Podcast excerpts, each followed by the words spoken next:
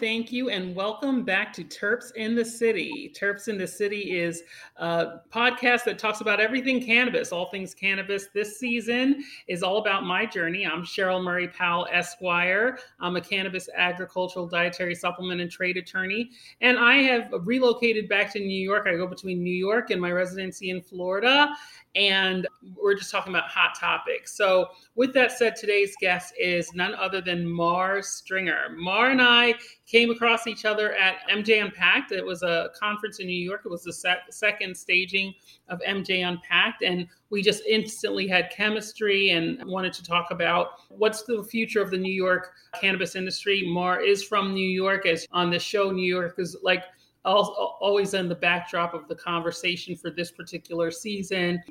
Maur, how are you today? I'm awesome. I'm awesome.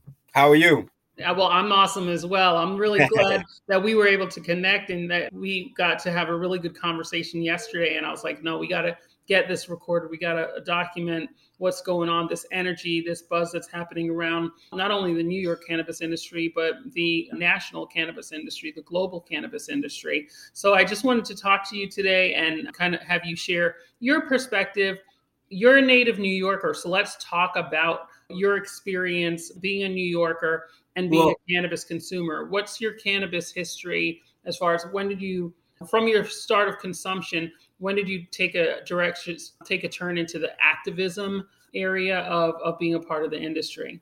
Well, I think just being a part of uh, a lot of industry in, in, America, Black folks get put into that activism thing just because it's not many of us in the space. It's only 2%. So if you get in, people are going to be looking, they're going to be watching. And how do you represent? I, I want to represent for those who have been disenfranchised, who never been accepted, you know, that's my class, you know. And I just want to correct you because I'm from New York and you in New York now, and there's a lot of gang stuff going on. So when you say I'm a New Yorker, that means New York, New York. You understand? That's like Manhattan. You understand? I'm from I'm from Long Island, New York, Strong Island, they'll tell you Strong Island, but when they say Strong Island, they mean Long Island. You know. So that's so funny because I'm also from Long Island. So I was born in okay. I was born in North Shore Hospital. Okay. Uh, grew up in Great Neck. Okay. Went to junior high school at Turtle Hook Junior High School in okay, Hamilton, okay. Uniondale. So I am from Strong Island too. So um, we have that in common. Um, right now, I'm in New York City. I'm here in Harlem. Love the vibe, love the cadence of Harlem. I was just visiting family in on Long Island. I got two brothers who live on Long Island. Uh, one, okay. One's still in Uniondale, and one's further out on the island. So, okay, all right. It's all love. It's all love between the counties, all love between the boroughs. Yeah. But I, I, I, love that you represent Long Island uh, in, yeah, with strong. strength. With strength. Yeah, yeah what, part of, what part of Long Island are you from? Freeport, Long Island, Nassau Freeport. County. Right there by. Flavor Flav was Flavor Flav from Freeport. Mm-hmm. We okay. used to see him walking up and down the streets. Flavor Flav, right on. I'm right on. I live on Independence, Independence in Rutland. Okay. My grandfather, yeah, my grandfather built that house in like 1960 or something like that. Wow. Yeah, my mother was born. Generational. Yep. Yep. Awesome. Is uh, Eddie Murphy? Is he from Freeport too? Yep. Yeah. He's uh, he's he's Busta yeah. Rhymes, Q-Tip. You know, oh, Q-Tip. Yeah, we got a lot of flavor, but what happens is a lot of us go to the boroughs and stuff. Like I frequent in Brooklyn. I yeah. was in Brooklyn a lot coming up, uh, you know, but Long Island was always a, you know, just, you know, amazing place for me to grow up. I loved it. I loved the school I went to, Freeport, you know. Yeah, I had some friends, some people out in Freeport. So it's good to know that we have that as well in common, mm-hmm. the Long Island uh, mm-hmm. With that said, let's talk about in New York, whether and having that, that cannabis experience. So, when you first started consuming cannabis, was it something that you kind of hid, hid from your parents, or you didn't have to? That were they more liberal, or what was that experience like for you? It was it was really weird because the older kids used to smoke in, in back of my house. I didn't smoke, but I loved the smell. Yeah. And you know, just one day, I just eventually went out there and and I just grabbed the blunt, the Philly blunt, yeah. from them. I cracked it open, and I they were like, "What you doing?" I was like, "Cause they were older kids," and I was like, "I'm twisting up."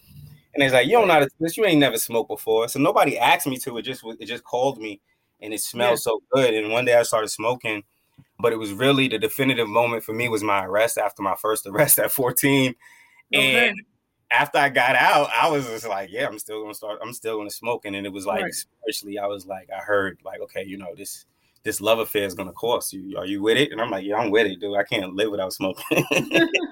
well, yeah, and, and let's talk about that. So first of all, one thing we're not doing on the show is condoning adolescent use, youth use of cannabis. Fortunately, mm-hmm. with legalization, there's been good progress as far as really specifying that it is an adult use market. So I just mm-hmm. want to make that clear. But being a youth, it, it, it does come into your world and your environment. And, you know, a lot of cannabis users, it's not based on addiction that they continue to use cannabis, but it's it's really a, a form of self medication, and yeah, absolutely that it has these medication medical related properties. So I just wanted to to clarify that. But let's let's yeah. go back to that 14 year old you and, yeah. and, that arrest. What was the quantity that you had uh, to be arrested? I had I had about an ounce on me, but I didn't sell anything. It was actually a, a, white kid came up to me. I was sitting on the bench with my friends. We were mm-hmm. smoking mm-hmm. over there, right next to the Freeport High School. Mm-hmm. There's a, a, duck pond,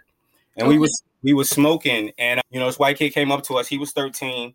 Mm-hmm. Um, he came up to us and he was like, "Hey, we got weed, got weed." He was like, "Nah, we don't have." It. He's like, "Yes, you do." He said, "Was really badging us," and he walked away, then walked back, and I was like, "Yo, I'm gonna give him the Dutch guts." At the time, I was collecting the insides of the cigar. A friend of mine was was uh, in juvie or whatever. He was in a program where you know it wasn't a jail, but it was a program like a, a, home or something like that. And the cigar paper they would use, the gut. So I had that, and the white white boy gave me twenty dollars, and I gave him the Dutch guts. Mm-hmm. And uh, he walked off, and another white guy came up to me. He's like, "Hey, that, that, that kid up there, he's he's calling the cops on you guys." He was like, "What?" Really? Yeah, he's like, he's, he's saying you guys robbed him. He's calling the cops on you. So I was like, whatever. We didn't believe it. It was like, yo, this dude tried to buy weed. How's he gonna call the cops? And uh, so we sit, we sat there, smoked and chilled. And uh, next thing you know, sure enough, the cops came. And um, that was my first arrest. I didn't have any arrests. So to me, you know, when you're doing something and you're accepting it yourself, um, it's not something that's bad to you. You know, I was a, always a star athlete. I played sports, wrestling. I'm on the wall in my school three times, three different years. You know, so yeah, you were like a high achieving student. You were a, a scholar athlete at the time, never arrested, and kind of sounds like a setup with, with, him coming over trying to buy, and then um, he ended up getting arrested too. He got taken to juvie, and I guess we get back to that point. You know, at what age is a, is a child an adult? Because here it is. You know, yo, the dude, the, the stress that I was going through, that we were going through, smoking was definitely a way for me to self medicate and at 14, they charged me as an adult. I was charged as an adult, sale to a minor. It doesn't get any more egregious than that. That's a high charge. That's yeah. like a class felony or something like that. Sale to a minor and attempted robbery. That's what the charges were. So you you're sitting there with your friends, minding your own business, and then this white kid comes over to you and asks to buy weed. You say deny it and and say you're not a drug dealer at at all. And mm-hmm. he keeps coming back, and then you're like, all right, I'm just gonna give him these Dutch guts, whatever. Yep, yep. And then after that, he walks away, calls the police, and then both of you get arrested. Yep. So this mm-hmm. kid that just purchased from from you and then you not being a drug dealer but just mm-hmm. a kid high performing um, kid that was a cannabis user maybe didn't have the um, a little naive in the fact that what that would mean for you for you to get yeah yeah absolutely absolutely guts right absolutely and then you both get arrested at the same exact time you and this kid and you are charged as an adult mm-hmm. for selling him the person who approached you for the marijuana, for the, the cannabis or ganja, you are arrested for selling it to him. He's charged, but as a minor, and you are char- charged as an adult. Same yeah. incident, same exact time. He was the initiator, and then you had to be charged as an adult. Were you you were in in holding with adults at that time, or were you both held in juvenile? Detention? No, so I would hope he got charged. He was taken away by the police. Okay. You know? So it's possible he did not get charged. Possible he didn't get charged. Okay. Know? But uh, yeah, I was just taken away to a holding cell. They called my mother to come get me, you know. And I believe John Pedrangelo, he's in New York. I have to really relink up with him. He was my he was my my child lawyer, John Pedrangelo. Okay. Shout out yeah. to John Pedrangelo. Pedrangelo. Yeah. Pedrangelo. Shout out to him. Maybe you a lawyer in New York. In New York, maybe. Yeah, I'd love to come across him again. He can help with the Justice Foundation. He really, he and really, just to say say thanks because Yeah. Even though you were charged to a, a, a charged as an adult, it was plead down to a lesser charge, correct? Yeah. Yep. Four years later, it was plead down to something where I just had community service or something like that. It, if I stayed out of trouble or didn't catch any more charges for some type some some time, it was sealed.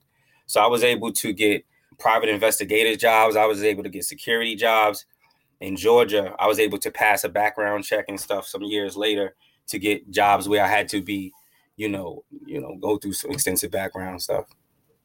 Okay. Well, that, that, I'm glad to hear that, but it doesn't. The story doesn't always end that way. The same situation can happen, and someone's charged as an adult, and they end up being incarcerated in in prison with grown men and yeah. vulnerable. We saw that with the Center Park Five, Central Park Five, and and with other situations. That's how quickly you can go from hanging out with your friends to being, you know, a felon being being incarcerated, losing your your youth. And that happened time after time after time again. So, you know, thank you for sharing that. You you indicated that was your first arrest. Were there other marijuana uh, arrests in, in your future here? Yeah, I had six, in high school alone. I had six open cases at the time, and then I graduated and caught another two charges in '99. I was looking at 16 to 22 years mm-hmm. behind stuff that wasn't mine. I was in a, a passenger in a stolen car. But my two latest marijuana arrests were in 2016. I had another sale charge to an undercover Boston police officer. Right. Um, in 2016, it was fairly legal, and it was a, it was a gray area in Massachusetts. There wasn't anything open, and as long as there weren't any dispensaries open, it pretty much was fair game. You know, yeah. the people voted that they wanted it. So I, I had a community. I had about 100 people in my community. I was all over the place, from California you know, Colorado, NorCal, LA, you know, all over the place, you know, getting getting bud and, and, and getting into where it need to be. Well, that and and that's clearly makes you you legacy from the perspective of you know you've been involved in in the industry. You or definitely justice involved by the definition of uh, New York justice involved. You know, you're you're currently not residing in in the state, but you do have ties to to New York. So very interesting, you know, history, and it's a, it's a very common history. Just looking forward. To, to now and, and to you turning to activism. How does it feel to see this booming legal industry when you were self medicating as a teenager and your future was disrupted in that way? As a consumer, I think it's lit. It's amazing. As a consumer, it's amazing. Yeah. To be a part of that that aspect of it, it's it's no longer stigmatized. It's another mass incarceration 2.0 with these task force. You know, you see the numbers in Colorado after legalization, mm-hmm. you know, 50% um, increase in arrest for black and brown. And the same thing in Massachusetts, the arrest rate increased for cannabis for disparity in cannabis for black and brown. So, you know, there's going to be like Colorado, I'm intimate with, with, Colorado. I was dealing with a family in Colorado for years. And then once they, once they went legal, everything changed. Our relationship changed. We couldn't do business anymore. They were terrified. And, uh, you know, it was just a, a scary place for people after legalization, those in the legacy market. So, yeah. There's two ways to look at it. We're glad that it's legal and other people don't have to go through what you, what you went through. But on the other side, uh, you know, there's a lot of black and brown bodies and, and and others, and you know, there's some white people and some some others in, incarcerated currently to this day for small mm-hmm. amounts. People are continuing to be uh, arrested for small amounts of, of marijuana, cannabis. Yeah. To this day, so we we we can't think that we've already arrived and that the fight is over. There's still a, a tremendous amount of work that that needs to be done. So absolutely you know when you talk about you know the legacy market and, and what is the future for for that industry i just you know it, it's it, it, it that's why i'm anti-activism you know because to me real activism would be on the front lines they would be at the they would take buses from state to state to these courthouses where they're locking people up they're locking children up to me, that's the activism.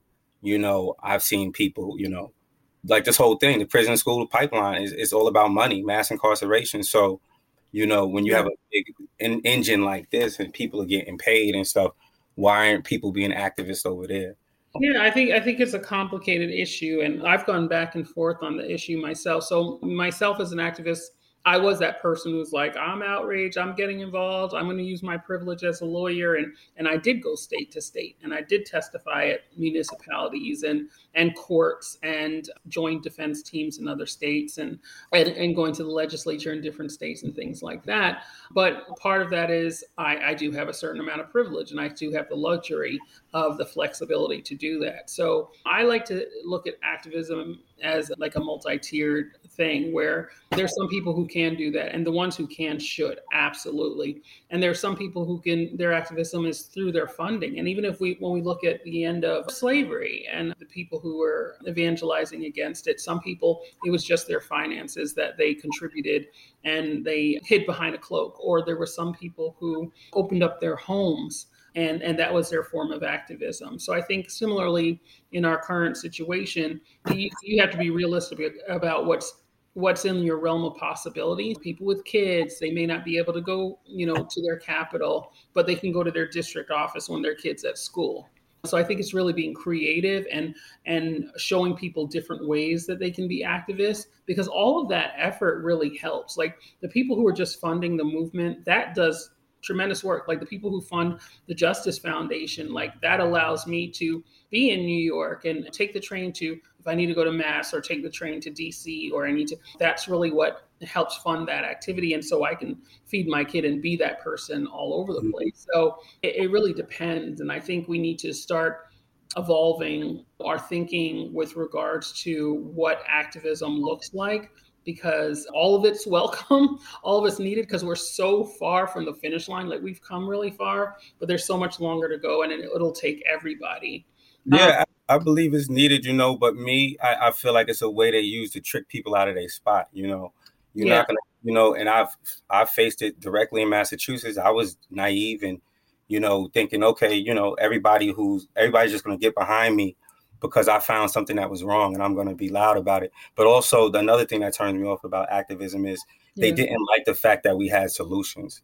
You know, right. so usually you just jumping up and down and saying something is wrong. When right. somebody has solutions, you know, and, and a solution needs to be win-win for everybody. True. Or tolerable, maybe tolerable for everyone. Maybe it's not necessarily a win, but it's it, you can tolerate it because it's the right thing to do. Yeah, you know, when you're talking about business in America, man, you know, I like I like to stick with win-wins. You know, because like this other stuff, when we looking for goodwill, it never happens. We don't see it. Right. Right. I like I, I like to see what looks wrong, what what went wrong, and a lot of things sound good. Mm-hmm. But you know, when you're talking about equity first, for instance, you're right. you talk about equity first, but equity didn't go first. You know, you know, right. big big business, big money went first. So you know, we had to position ourselves you know, to say, okay, equity first doesn't mean we're going to go first. We have to position ourselves and them to go at the same time so we can go. And I think that's kind of what we were focused on with our efforts, you know, solutions, you know, just, you know, bringing up solutions. So, I, one last question on growing up in New York. Was that arrest the end of your athleticism in, in high school? No, we had choice. I had a choice. I had a choice, mm-hmm. you know, and I chose, you know, to me it's, it's a deeper thing going on when you can say that okay by the third grade we can see if these children are going to prison or not i think right. we have to look at our school system and and what's being taught and i chose you know a sense of self and a sense of pride and a sense of self-worth and i had that on the streets i had that you mm-hmm. know i had that i was liberated you know when i was in in classroom i was being taught you know some things that was going against my spirit and my energy and I, le- I believe a lot of these things because it's tribalism we get out there in these gangs that's tribalism Right. But I believe a lot of us get turned off by school because it's, it's, spiritual. We don't see ourselves in the message. It's a white mm-hmm. supremacy message, you know, and anybody our age, you know, should be looking to have real solutions. That's why I don't like equity, social equity, and you know, you know, eh, civil rights. These terms is just elusive terms to couch white supremacy. You know, I, I think we need to be direct in this era of, of information technology and kind of talk about what it is, or we're just going to pass it. Our children are going to inherit it. And the white people that are alive today, us alive today, we didn't experience that gruesome style racism, but we so we should be working together to intellectualize it. And I, am not going to close my eyes and act like things don't exist. No way near am I the smartest person on the planet. So I'll be looking to people who went to, you know, institutions and stuff for solutions. But everybody should be talking about real solutions right now. I'm like, I'm not. We're not with, you know, like that's why I said, like with civil mm-hmm. rights we was doing all the activism, but we didn't get nothing. We didn't organize no businesses. We didn't get no. We don't. We don't own. We don't control no industry out of that. We didn't get anything out of that. Asians did. Jews did. You know, group, groups of women's did, but we didn't. You know, as a group, and we were at the forefront of activism, being loud. Yeah, I, we can talk about that. So one, one, I agree with um, the conversation about having solutions. Solutions are the key.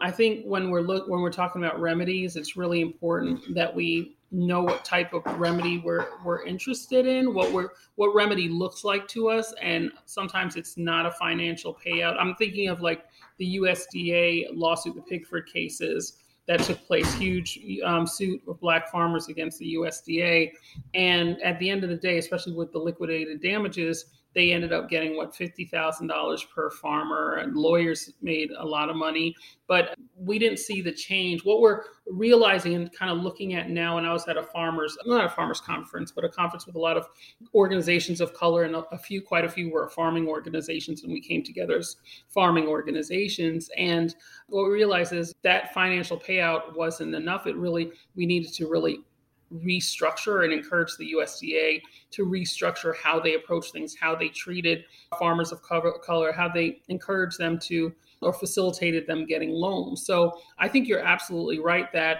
when we're thinking about solutions, it's not always the the payment. It's it's not always that superficial thing. It's really looking at the infrastructure and looking at beneath the the layers and finding out how to change things at its root. So I agree with that. Your comment about social equity, I have a slightly different stance. Like I, I think social equity came in as a concept when it was needed, and there wasn't there definitely wasn't parity. There definitely wasn't um, representation. And I think social equity has gotten us more representation and has gotten us more equity. I think it's a an evolving state where one social equity program becomes a catalyst for the next social equity program, which considers all those things, like to the point that where we are with New York and New Jersey and even Connecticut, where there's with their social equity council, they're really looking at okay. There was an intention to create these social equity licenses, but we saw the straw man situations where these people weren't really in control and they were being bought out and they weren't given fair contracts. How do we approach that? So then they've evolved to the point of let's start looking at ownership and control and verifying that this person who is that brown face for the application is actually in ownership and has control of the business. It's not that social equity is bad or I don't have issue with the terminology, but it's really looking at it as their steps that needed to take place to get us to here where we we're more aware and our eyes are open to this is where we missed the last time. We need to make sure that we're creating multi generational wealth, that we're not just giving them a license that they, one, we haven't given them the tools as far as how to be successful at this business. Two, they can be taken advantage of predators, taken advantage of by predators. And three, they can lose their licenses, but with all these compliance things. And four, we're taxing them so much that they're not making any money. So we needed the first social equity programs. We needed Illinois, we needed the Maryland program and Pennsylvania, and we needed all the diversity language here and there to get us to the point now that we better understand. We're not perfect, but we better understand the challenges facing people of color who are, are issued licenses, especially priority licenses. And now we can put in place the tools to help them to be, be successful. So, with that, with that said, what are your thoughts on the, the more recent programs? Are we getting better at the, the equity conversation from a regulatory? Well, I'm, I'm, in social equity programs and economic empowerment programs in Massachusetts, and I qualify in New York also because of my arrest and stuff. Yeah. A native New Yorker, so I'm in these programs. But my whole thing was how these programs are being handled. The definition of of what they were trying to do should have been done a different way. It should have been done by arrest because the rest would, would have just handled everything. Because they did it by social equity in Massachusetts, you look at the numbers, white folks got it. White folks got the equity. You understand? You know, in the social equity and they're in the programs. But you look at mass incarceration, this happened to two groups. This happened to black and brown groups. But the, the war on drugs has never been defined. It's not being defined mm-hmm. for people. So you open up a program of course, people like, hey, I got an arrest. I belong in there. I got an arrest. But you're talking about a war that was waged on black and brown people at from the highest seat in the land. They were talking about war on drugs, war on drugs.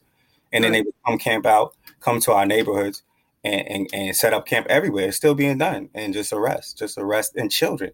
You know, and then you're talking about people who are this is a monstrous thing because that's why it's our responsibility as an adults to have these real conversations because you know you're talking about people who aren't even allowing people to become adults before they enlist them in this war. They're going after children. They're not going after 40 year old men like myself anymore.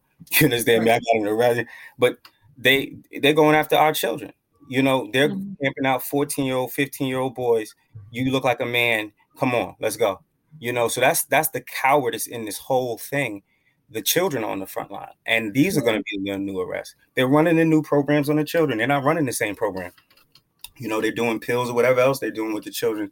Now in my days it was weed and you know thugging and selling crack and drugs and you know everything else that came with that lifestyle you know? Mm-hmm. so it's a different program and you know the children are on the front lines. Again my i'm always going to tell them you know i don't need the reparations. Right. I think that's that's important work. And that naivete that you um, experienced in your situation, where it's like if you were an adult man outside with his friends and this white kid comes over to you to buy some weed, you probably would have been like, "Nah, doesn't smell right. Doesn't that, something something's not right?" But because you're young, you're going to make poor decisions. And I think white, uh, you know, young people across cultures make poor decisions right? It's just what are the penalties? And and and when with regards to cannabis we've gone so far down the road of commercialization that we really need to make sure not one more person goes to to prison for cannabis at this point. So we, we talked a little bit about social equity and then mass incarceration is such, has been such a huge destructive force especially in black and brown communities. But so I, with New York, again, it's an evolution. So equity conversations is about evolution. So New York, they're pioneer with this justice involved terminology.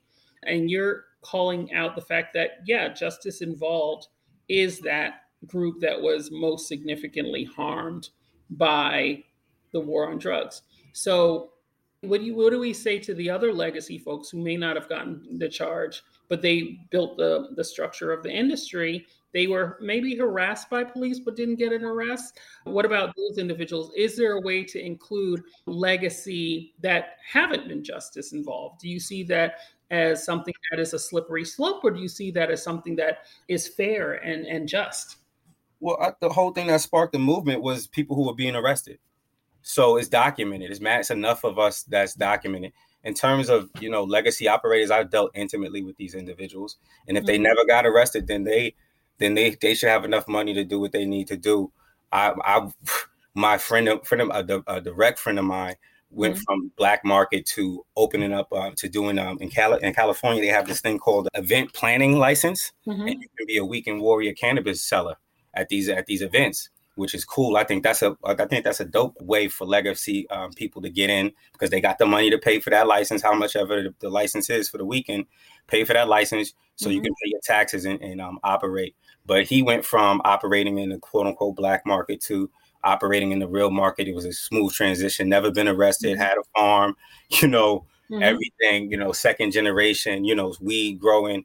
So they have they they they're operating under under a certain you know privilege already anyway because more than likely their skin is white you know? So i don't have anything against the legacy dudes. I hustle with them we made money with them but mm-hmm. you know, it's, it's clear and defined. You know the whole reason to spark this movement was because of the numbers not because of people's feelings. So we need to get back to the numbers and the numbers are in the mass incarcerated. And that that's white asian yeah. indian and black and everybody under the sun been incarcerated.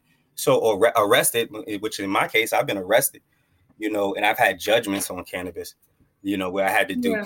service and stuff. But I am ever to do no time. That's it's too. Um, some people are too spiritual to be in that type of situation where their freedom is confined, you know, and so it's just that's that's just what it is, and that's kind of how I've, you know, get into this thing where you know people want to say that I'm an activist because I if I see something wrong, then I'm gonna say it, but I'm not gonna say nothing unless I have a mm-hmm. solution mm-hmm. about that's something. Other than that, you know, it's about business and economics and you know capitalism. That's America. You know, I don't like how they try to hang that on. I wasn't arrested for, you know, activism. I was arrested for selling weed, you know, commerce, you know, economics. You understand? Yeah. So I don't come here and be no activist and be your martyr, you know, so you can get in and everybody else can get in, which happened to me in Massachusetts. I'm not interested. I'm not interested in that. Either we move together and and uh, move under the best solutions, which we have a solution, or you know, we have solutions. You know, I'm I'm I'm, move, I'm ready to move with anybody with solutions. You know, but if you don't got mm-hmm. mad, I'm here to get this paper. I got five children. You know, I got a beautiful wife. You know, I'm ready to make money off of cannabis. I'm here to make money, money. What what do we say to you know the people who may not have been arrested, but they lost custody of their kids for a certain period of times? Their kids went through disastrous situation, abusive situations. How do we bring those people in? And it was cannabis related. Yes, and it was cannabis related. Well, I think that's when we have those people. We have that's why we have groups that organizations, and you know, ideally, when you join these cannabis groups, then you write to your legislator or whoever. It's like that's why I learned better than just shout up and down. Like I learned, okay, to contact people. Who's in charge of this? Who's in charge? Let's contact these people directly. Yeah. And, and with a solution, like, hey, we got this woman. I know in the spirit of the legislation, we don't want to turn away this woman who went through this you know, and stuff like that. So, yeah, you know, I, that's when you have those type of things in organizations yeah. like that. I just like to always um, play devil's advocate on that because I, I, do think there needs to be an expansion on just looking at justice involved. I do believe that mass incarceration was, uh, again, disastrous for the community, but I think there were so many other losses that, just like microaggressions, there mm-hmm. are these, uh, these fractures in our community that came from all these different directions that it's really difficult to, to limit it to the, just those who are incarcerated as far as so what i'm not saying that i'm not yeah. saying that though because everybody who's black and brown went through this type of uh, stigmatism mm-hmm. because they were on the hunt for it wasn't about weed. It was it was yeah. this was happening to us before weed. It's happening to us after legalization of weed. It's going to happen to us under some other guys. They passed a law that you couldn't sag your pants. They're after black skin. Right. So you know anybody with black or brown skin and, and that brown is is is i loved how that gentleman in the other interview who you did he defined it yeah. to, to to afro latinx because that's Tavian Crossland. That's important because yeah. they're because they're discriminating against people who look like us and they're over here and you and you're joining this movement but then you don't want to include those folks as you know caribbean you know or i mean uh, as uh latin you know so they have to be called afro latin mm-hmm anywhere you find black folks, they got to put the afro in front of it. When a lot of us have have indigenous long heritage in these places. Mm-hmm. Yeah, it, it's it's very it's really difficult to wrap your arms around what what this reparations or what this inclusion should look like. I'm always looking in the periphery of like you know what did it do to the whole community and that's why when we started talking social equity and we were talking about impacted areas and down to zip codes and things like that over over policing zip codes and geographies impacted by over policing and doing it that way that was one strategy but it had its challenges too because some people they've already come up or some people weren't impacted, but they're in the right zip codes or they're living that zip code now after gentrification.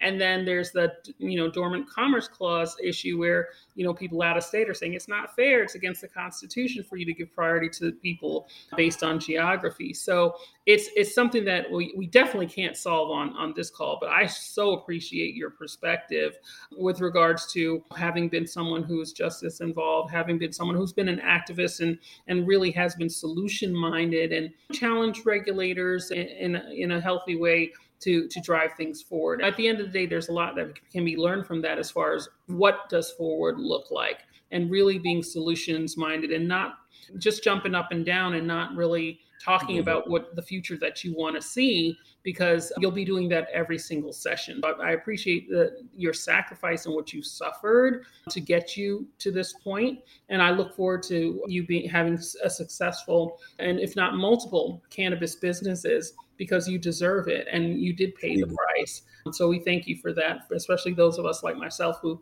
I didn't necessarily pay that price or pay the price the same way that that you did. But I, I have to again use my privilege and and be an activist for those people who can't or don't know how to speak for themselves. Now, what I usually do at the end of my show, there's two questions I ask people. The first one is what can Terps in the City do? What can our audience do to really elevate your movement and support you? Well, yeah, you definitely have to protect and insulate people like myself. We are the dysfunctional class, the class that was never accepted, and we aren't politically correct. And there's doing there's a lot of different language and it's, it's, it's deep waters. Like in my program, in the program that my wife created, the the Excel part, like in, in my own, I'm in an equity program myself, and then I guess you would call it an equity program. But I bought my own team. I bought I bought five different professionals to help me lift up a product. You know, product develop people who had over 20 years experience in the field because it's over your head. It's over your head, and you have to. We have to protect one another, and we have to lift us up in, into the scene. Everybody ain't to get in, but we can't. Like my and uh, my grandfather was in the liquor industry. He was bootlegging liquor. That's how he bought that house, all cash. My my aunt told me he built that house that we live in still today. That my mother lives in till this day, Freeport, New York, all cash from bootlegging and blacks got kind of pushed out of that. Absolutely, absolutely. We want to make sure that doesn't happen. Yeah. Giving insulation and protection to someone who is a loud voice in the community. That's that's kind of what. I'm gonna tell you this. Even though I'm talking against activists, it, it really, I'm gonna tell you, I'm honestly, it feels somewhat good because when people regard me as that, that they mean I'm saying something on behalf of other people, and I, I like to be regarded as that. That's a, a good legacy to leave. That you, but I'm not trying to. I'm not. That's not my goal. My goal is business.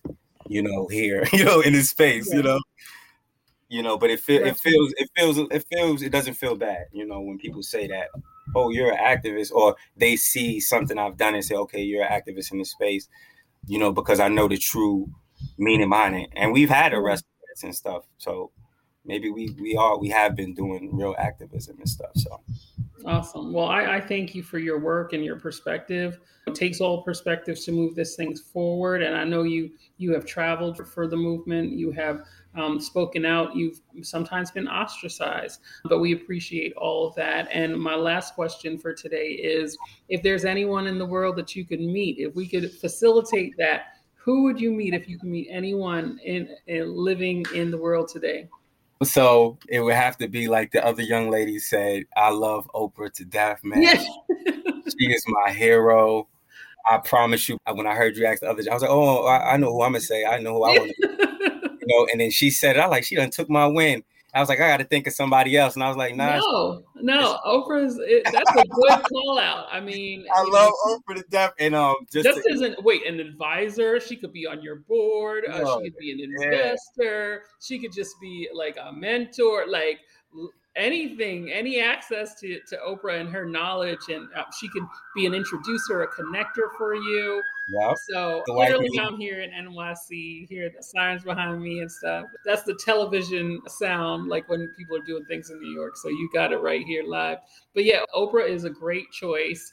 Actually, our producer Dan, like when oh, when Imani said in a previous show, said Oprah he was like, I was so surprised that no one said Oprah up until this point because she is she's bad. Like yeah. she she's the whole package. She has hustled. She came from nothing. Like there's so much. I would just like to sit and listen to her, even though I've heard her story, but tell her story again and and just drop some like this is my business plan. This is my high level strategy for life. This is where my my yeah. Oh my god hear what she says. So that I think that's a good call out, and hopefully Oprah's listening, and and then she can actually hang out with you and Imani based on that. But I, I really believe in their less than six degrees of separation, especially in Black community, especially in cannabis community. Usually it's like one degree for the most part, two degrees maximum. But I believe in speaking things into existence yeah. and, and then they can happen. So I want to thank you today for your time, Maur. And I feel like we're going to have to catch up soon because it seems like you're at a, a critical part of your journey where like there's going to be so many updates between now and like in the next couple months based on yeah. the stuff that you're doing. So many blessings. I Thank support you. you. I'm looking forward to celebrating your success. I'll be cheering on the sidelines. And I look forward to seeing you again in person. Yeah, you're, thank you. Thank you. Hopefully, welcome. I see you next week. Um, if you be out this way. But yeah, thank yeah. you. Absolutely. So, thank you to our audience listening. Uh, this is Terps in the City. If you're interested in sponsoring the show, please, you can email me. The information will be in the call notes. If you're interested in being on the show, very, I'm very accessible. Find me on all the socials, Scheril Murray Powell, or uh, on Instagram at Virtue N with the letter N victory. And I look forward to, you know, doing more of this work. I am a journalist as well as being an attorney. I love elevating uh, voices that you don't traditionally hear. And these people I have on the show, they're actually my friends. They're like my people. So I am very fortunate to have the circle that I have around me. So thanks for tuning into Terps in the City, and I'll see you next time.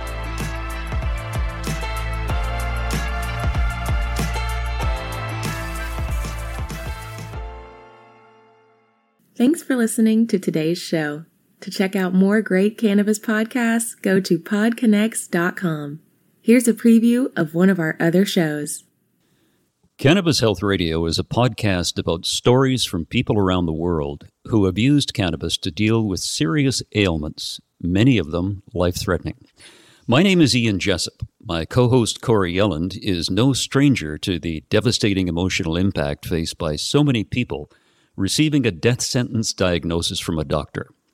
Told she only had months to live with anal canal cancer, Corrie researched and immediately began using cannabis oil to eliminate her cancer and has been cancer free for more than a decade. She told herself that if it worked, she would spend the rest of her life helping others, which she does tirelessly every day. When you listen to our podcast, you'll hear many stories like Corrie's, along with others who have used cannabis oil for many more ailments besides cancer such as chronic pain, PTSD, MS, and many, many more. As one of our guests said, your podcast gave me the confidence to save my own life. We regularly get messages from listeners who have heard our podcast and use cannabis to solve a serious health issue of their own or that of a loved one. We hope you listen to these stories and be as inspired and moved as we are with each and every episode.